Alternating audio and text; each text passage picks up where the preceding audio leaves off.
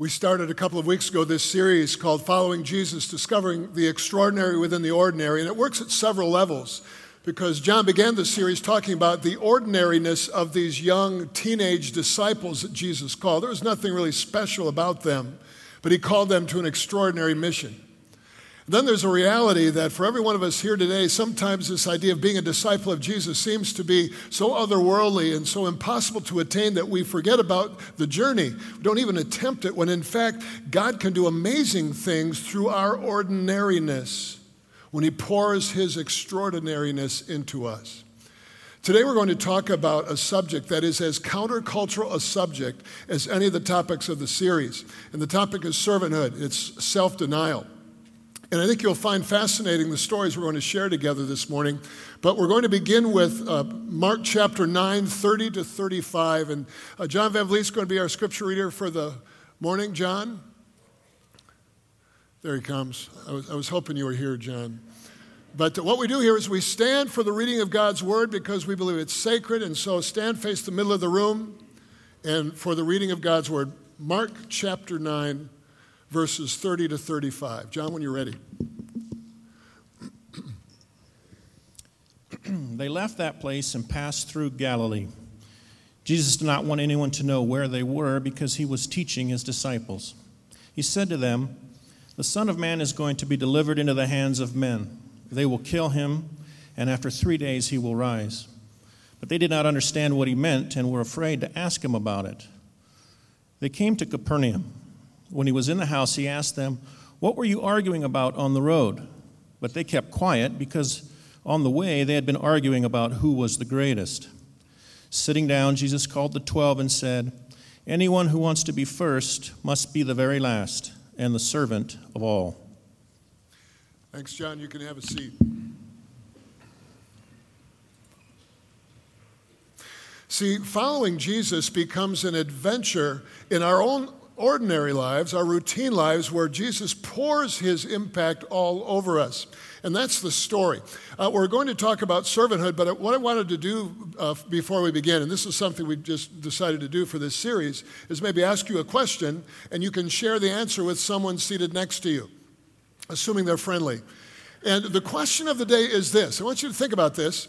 Um, who is the most servant hearted person you know?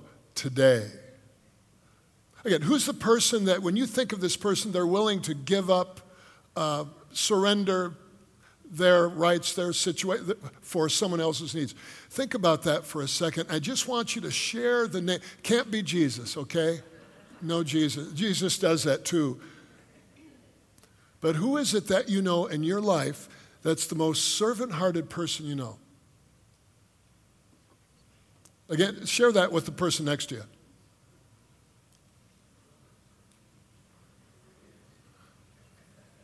Uh, a few of you did. I think it's a tough question. Now, assuming our spouses are, I, I, understand you need to go there first, okay? Of course, my wife is the most servant hearted person I know, or your hubby. It's a tough value culturally to find someone who excels in servanthood, in self denial. And it explains in part the difficulty of the disciples trying to uh, grasp this concept. Um, this call to servanthood and self denial is truly a difficult teaching. And it's primarily within the first century culture, uh, which was heavily influenced by Hellenism the Roman Empire, in our culture of, of secular humanism and consumerism, it's just difficult to grasp and even, even more difficult to uh, live out. Um, when you're in the line at Costco or Winco, or you're about to head into the line, which line do you focus on? The longest or the shortest? Uh, we were at Costco um, this past week trying to find a parking spot. It's like hungry dogs finding a parking spot close to the building. And you know, I'm sure there's been near death experiences, near collisions in the Costco, Winco, you name it, mall parking lot during the holiday season. It's kind of what we do, isn't it? I'm looking for the edge. I'm looking for the shortest line. I'm looking how I, to see how I can cut a corner. And so, this teaching on self denial and servanthood is as radical today as it was in Jesus' day. And these young disciples found it dis- difficult to grasp. Now, I want to walk you through, I think it's, it's uh, fascinating. There's three different times in Mark's gospel that Jesus predicts his, what, what scholars call his passion, predicting his uh, suffering, death, and resurrection. They're in consecutive chapters, Mark 8, 9, and 10. And I'm, i want to walk through those as efficiently as we can today and, and show you that there's a, a prediction, a, a response by the disciples, and then a teaching that Jesus does. Here's the first passion prediction um, in Mark chapter 8, verse 31. It says, Jesus then began to teach them that the Son of Man must suffer many things and be rejected by the elders, the chief priests, and the teachers of the law, that he must be killed and after three days rise again. Okay, so here's the prediction, really twofold. Jesus will suffer and be rejected by the religious leadership, and secondly, be killed and after three days rise from the dead. This is the first time Jesus really extensively begins to teach his disciples about the future and that he would have to suffer in a variety of ways. He'd be rejected, he would have to serve, he would be killed, and three days later rise from the dead. It says he spoke plainly about this. Now, check out the disciples' response in the few verses that follow. Basically, it's one of the disciples' response, uh, Simon Peter. And what he does is it's really his first denial. Check this out. Jesus spoke plainly about this, and Peter took Jesus aside and began to rebuke him. It's one of the harshest Greek words describing vocabulary and usage of the language. But when Jesus turned and looked at his disciples, he rebuked Peter. And I don't know the last time anyone said this to you lately. Get behind me, Satan, he said. You do not have in mind the concerns of God, but merely human concerns. Do not use that line in the line at Costco or Winco, okay? Now, later, we're going to read, and, and, later in the Mark's gospel, all the gospels, there's a much more famous denial of Peter. Remember this? It's crunch time just after Jesus is arrested. Peter denies ever knowing Jesus. But you could argue this is even more damaging to Peter's reputation because uh, that was a personal denial. This is Peter denying the legitimacy of Jesus' mission itself. He's discouraging Jesus' statement uh, You're not going to the cross. Again, Jesus has just said, I'm going to suffer, I'm going to die, I'm going to rise again. That's the nature of this ministry. And Peter does not gently chide Jesus, say, oh, oh, Jesus, come on, can't, we, can't you rethink your plan? It's a rebuke. And I don't want to put words in Peter's mouth, but let me. In 21st century terms, Peter says, are you crazy? Are you crazy? You can't do that. A Messiah that suffers? It's unthinkable. Come on, you've got to conquer Rome. You're the man, you're a symbol of strength, not weakness. You put your own words into that encounter. Peter was beside himself, not comprehending at all what Jesus was saying about this suffering, this death. And then Jesus responds Get behind me, Satan. And what, what Jesus was implying was that Jesus was looking at this entire future ministry, this messianic event, with the wrong perspective. The popular expectation, if you will, the first century Jewish moral majority perception that everyone had figured out. When the Messiah came, he would come to kick butt and take names. But suddenly, Jesus is going against the grain of all of that. And his quest would be a quest to sacrifice, sacrifice, a quest to serve, a quest to suffer, and ultimately give his life so that others might live. It was a radical crossing of the wires. So then look what happens immediately after that. Uh, in, in Mark 8 34. Then Jesus called the crowd to him along with his disciples and said, Whoever wants to be my disciple must deny themselves and take up their cross and follow me. For whoever wants to save their life will lose it, but whoever loses their life for me and for the gospel will save it. What good is it for someone to gain the whole world yet forfeit their soul? Or what can anyone give in exchange for their soul? It was a radical teaching, a countercultural teaching. And the lesson Jesus was communicating was twofold in this teachable moment.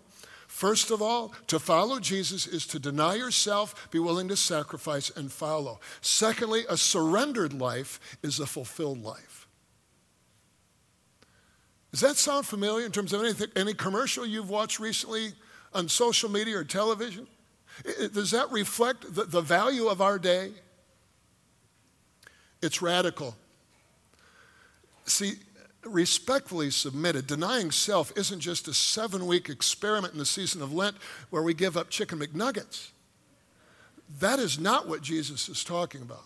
Maybe it's a good symbol and it's a good start, but it's not the ultimate. Jesus lived out a lifestyle of servanthood, and it's a calling for him, it's a calling for us. It's a mentality. It's reshaping our identity around imitating Jesus, where sacrificing service, serve, in being a servant in Jesus' name is the routine.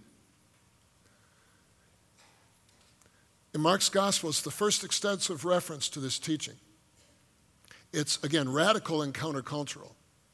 And I would, in defense of the disciples, they would have a hard time grasping this in the light of the expectations in the light of the cultural norms and priorities. And in the same way, I think we, we know this teaching, many of us, backwards and forwards. You need to serve, you need to sacrifice. It's what Jesus wants us to do. It is one of the most difficult teachings to implement in our daily routine.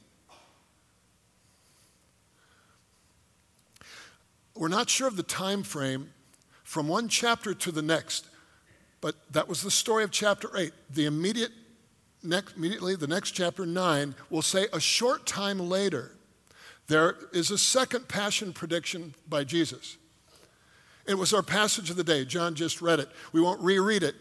But in that passion prediction, number two, if you're keeping score, Jesus promises that he'll be handed over to his opponents, be killed, and after three days, rise from the dead. Sound familiar? Right? Same thing. Less detail, same thing. This is the response of the disciples this time. But they did not understand what he meant and were afraid to ask him about it.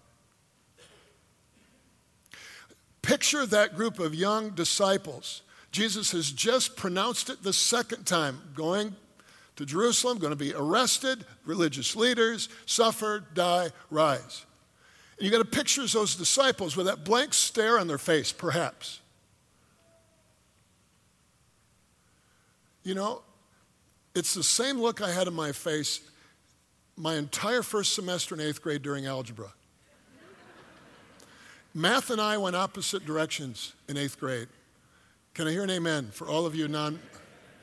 I was so lost so early. It, although it, it, I developed a skill in that class, um, which I use to this day, and it's this lovable, clueless look. And I perfected this look in eighth grade algebra where there were questions I had no idea, no idea what the answer was. By week two, I was so lost. And so when he asked the question, I, I looked as if I was pondering a deeper algebraic truth. And like, I, I may know, I may not know, but this is so important to me that my mind is going in places even the teacher can't fathom. And I never got called on. And maybe a couple times that semester, I backed into the right answer thanks to a neighbor. And, and then I would look him boldly in the eyes, like, I got this one. And he'd call on me.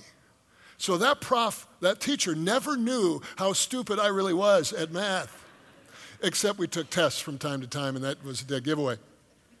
I don't know if you've ever had the look in the presence of some great mind.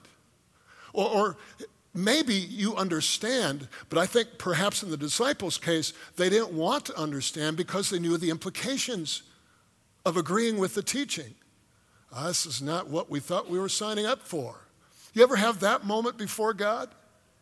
I mean, I'm buying the Jesus and the cross thing, but when he asks me to deny self, take up my cross, follow him, be a servant and sacrifice, eh, I'm going to get to a ball game. You know, it's that kind of response. This is a not so holy moment, but it's a fascinating moment.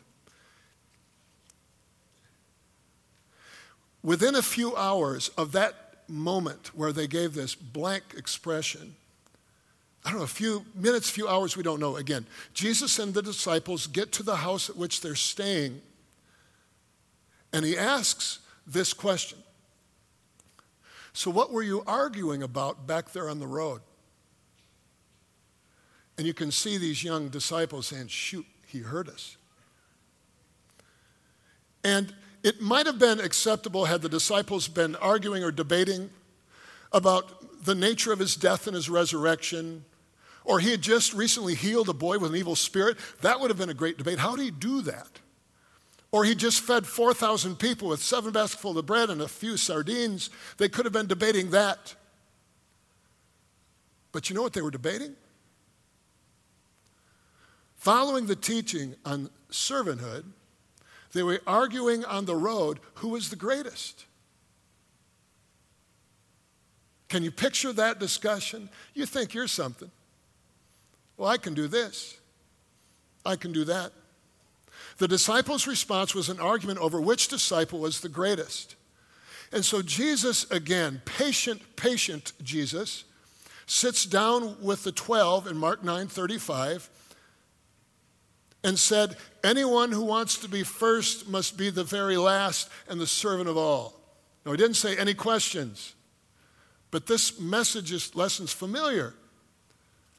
And to summarize that mini lesson, the lesson to follow Jesus, again, is twofold. The, to follow Jesus is to surrender the quest for first and committing to the value of last.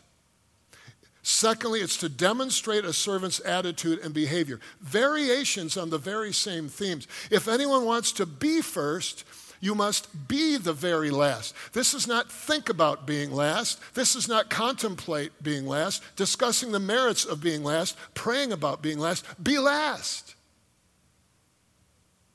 How many of you know people that go out of their way just to be last, just to serve first?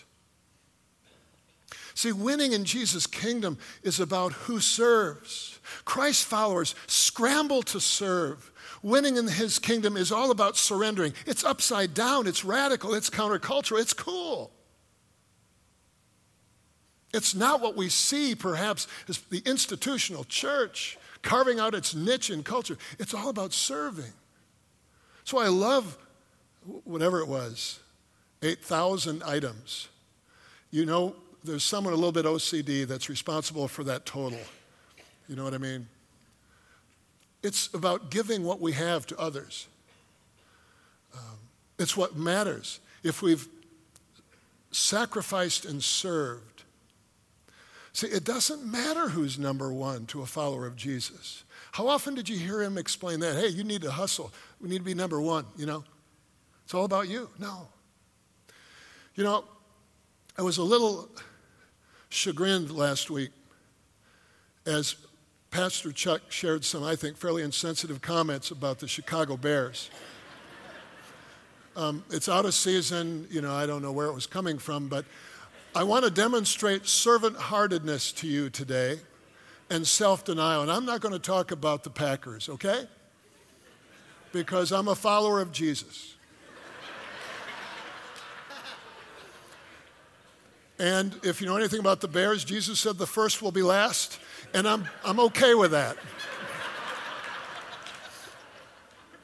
But if I wasn't a servant hearted follower of Jesus, I would probably ask a question like this What's the difference between a Green Bay Packers fan and a baby?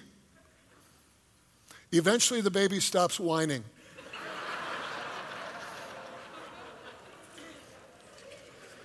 but I would never do that.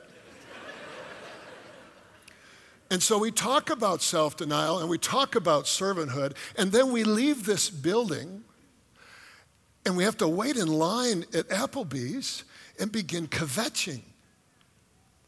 Or we get in that longer of four lines and try to see how we can sneak in front of the person next to us. Or we complain because our gifted, gifted child athlete isn't getting enough playing time. Or, or we look at someone else who has something bigger newer, better, faster, cooler than ourselves, and we can't believe they got it before we did. It's what we do, it's how we're wired. And the wave of that cultural priority washes over us with every commercial we watch, with every person we know with a secular worldview. And it is so hard swimming upstream against that value of consumer, consumerism, entitlement, and secular humanism. Here's the third passion prediction. Again, I'm not going to read it from Mark chapter 10. Again, just it goes Mark 8, Mark 9, Mark, Mark 10. Boom, boom, boom. The prediction, number three, predicts that Jesus will, this may sound familiar by now, go to Jerusalem and be delivered, be delivered to religious leaders. Check. He'll be condemned to death, this time mocked, spit upon, flogged, and killed. Check. After three days, rise from the dead. Check. Does it sound familiar? Absolutely. The three passion prediction of Jesus.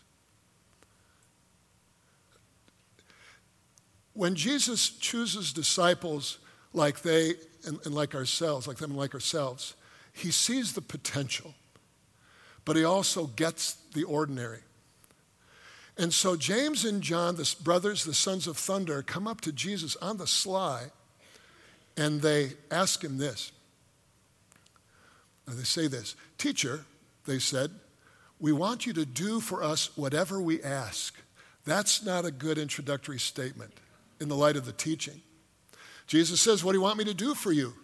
And he says, Let, let they say, and this is not James or John, it says James and John. It's an interesting nuance. They both say, Let one of us sit at your right and the other at your left in your glory. I don't think they catch the drift. James and John request places of preeminence, and the other 10 disciples are angered. Again, just a little background. In the first century culture, the places of honor. The first, the most, the preeminent place of honor was the seat on the right. The second place, the seat on the left. And James and John were asking for the number one and the number two places in Jesus' future kingdom. It's all about their status, their power under the new administration. And Jesus, don't you wonder what Jesus said, what he thought? Don't you wonder what he thinks about us? Who've been at it, many of us, for 30, 40, 50 years, and we still find it difficult to grasp, let alone live out. Jesus says, You really don't know what you're asking.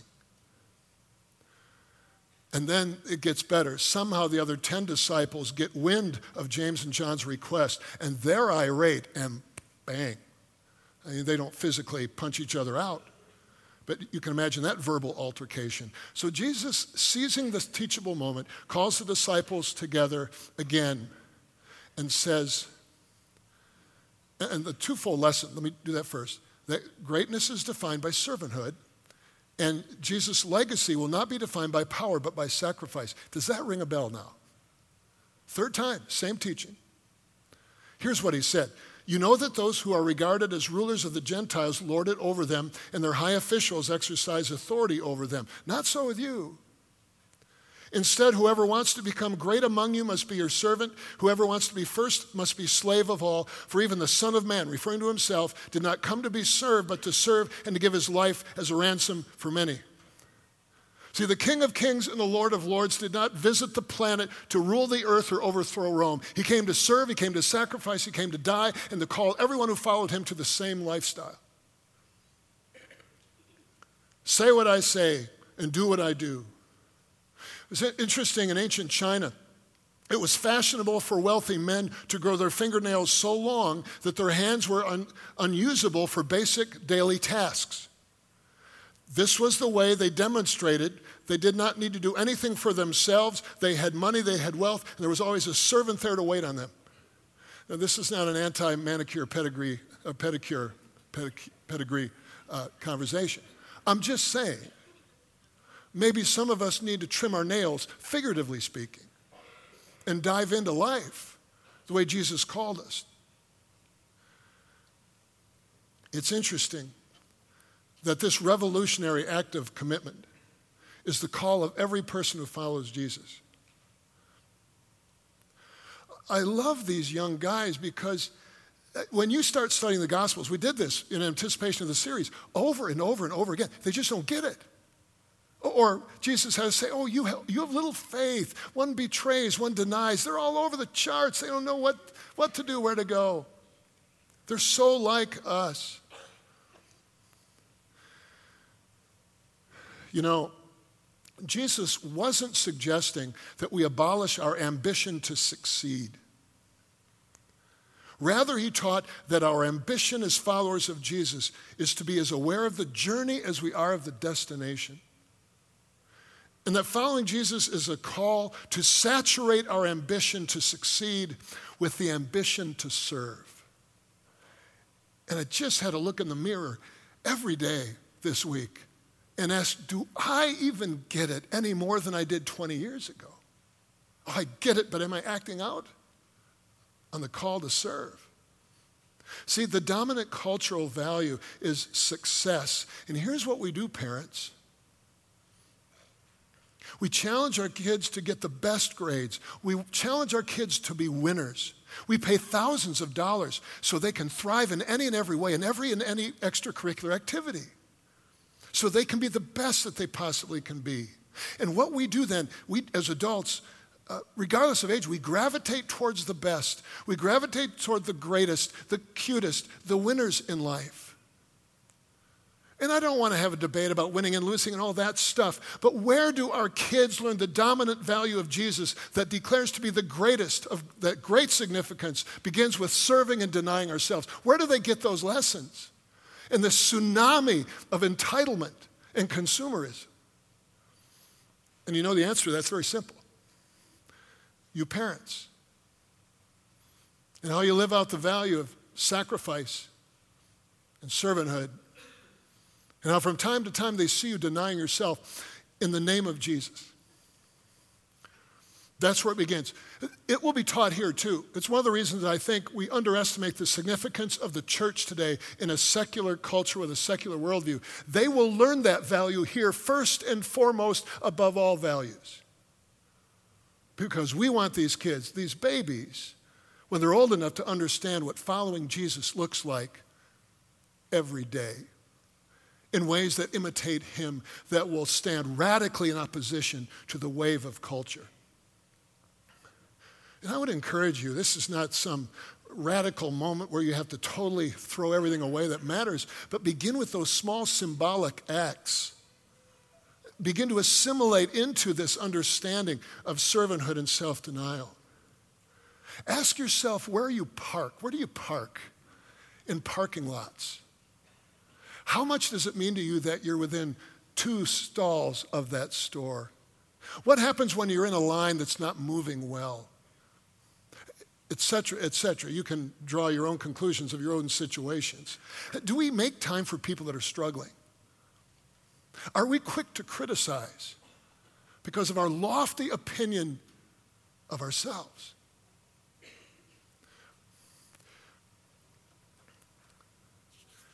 Begin with those simple acts and see what God does.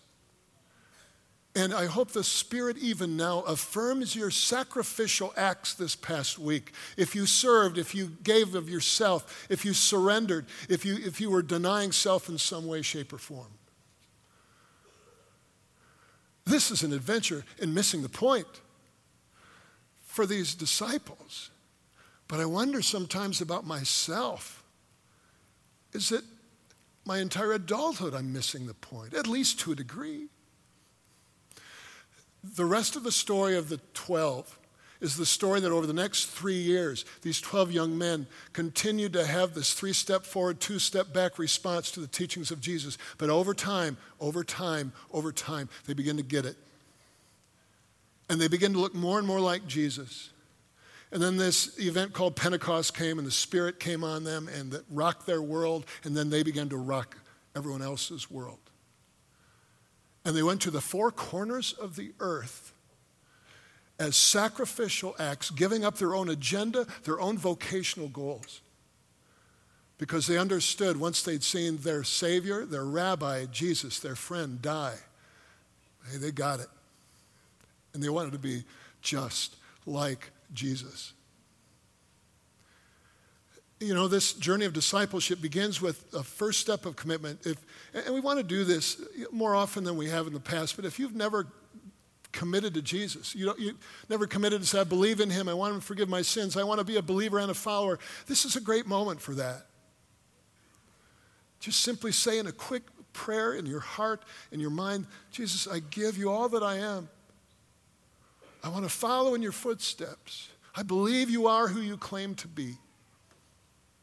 And in that moment, you cross a line that has eternal implications and has implications for you to begin to live this extraordinary life, even in the midst of your ordinary circumstances.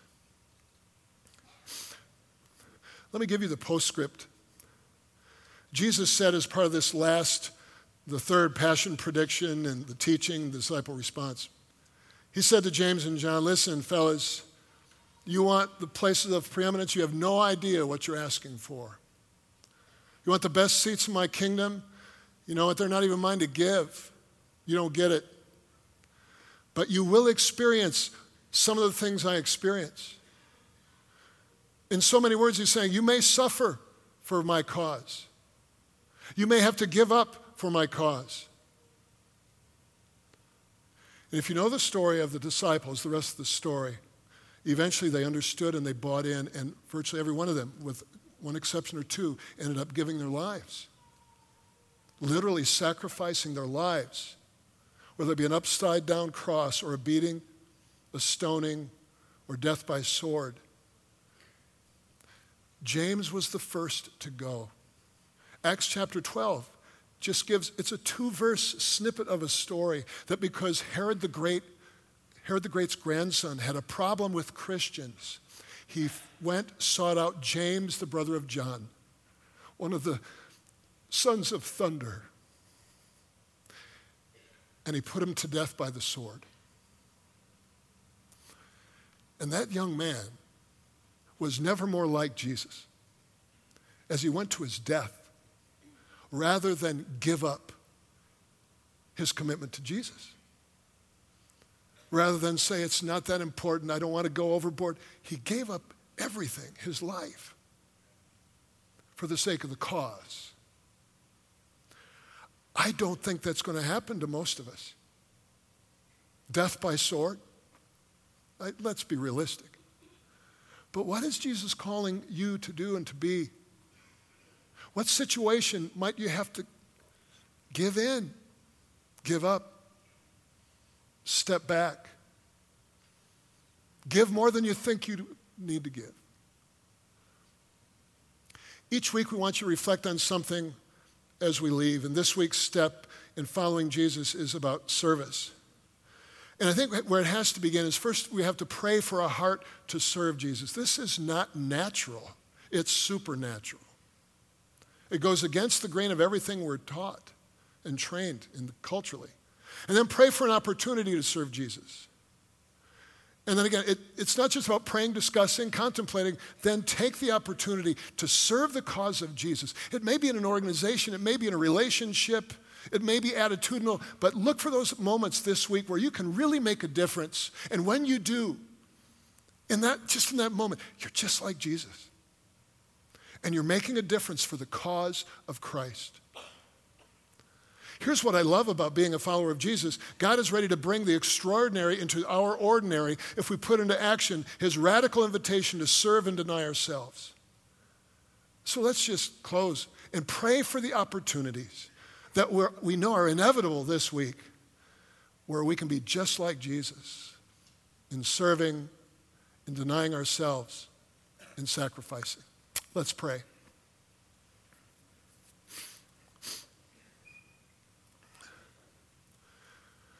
Father, we come to you very humbly here because uh, often our life of faith is an adventure in missing the point. And this point is really difficult for us to consistently live out. But Lord, I pray that your Spirit might do something supernatural in hearts and minds, in everyone in this room, to just implant the seed of self denial and servanthood, to help us take on a new vision uh, to look at people differently, situations and circumstances, and instead of being the first to critique, the first to pigeonhole, we are the first to step out of our comfort zone and be willing to take a stand, be willing to serve, be willing to get close to the urgency. Father, we, we can't do it on our own. And so we trust in the power of your Spirit, in the presence of Jesus. In his name we pray. Amen.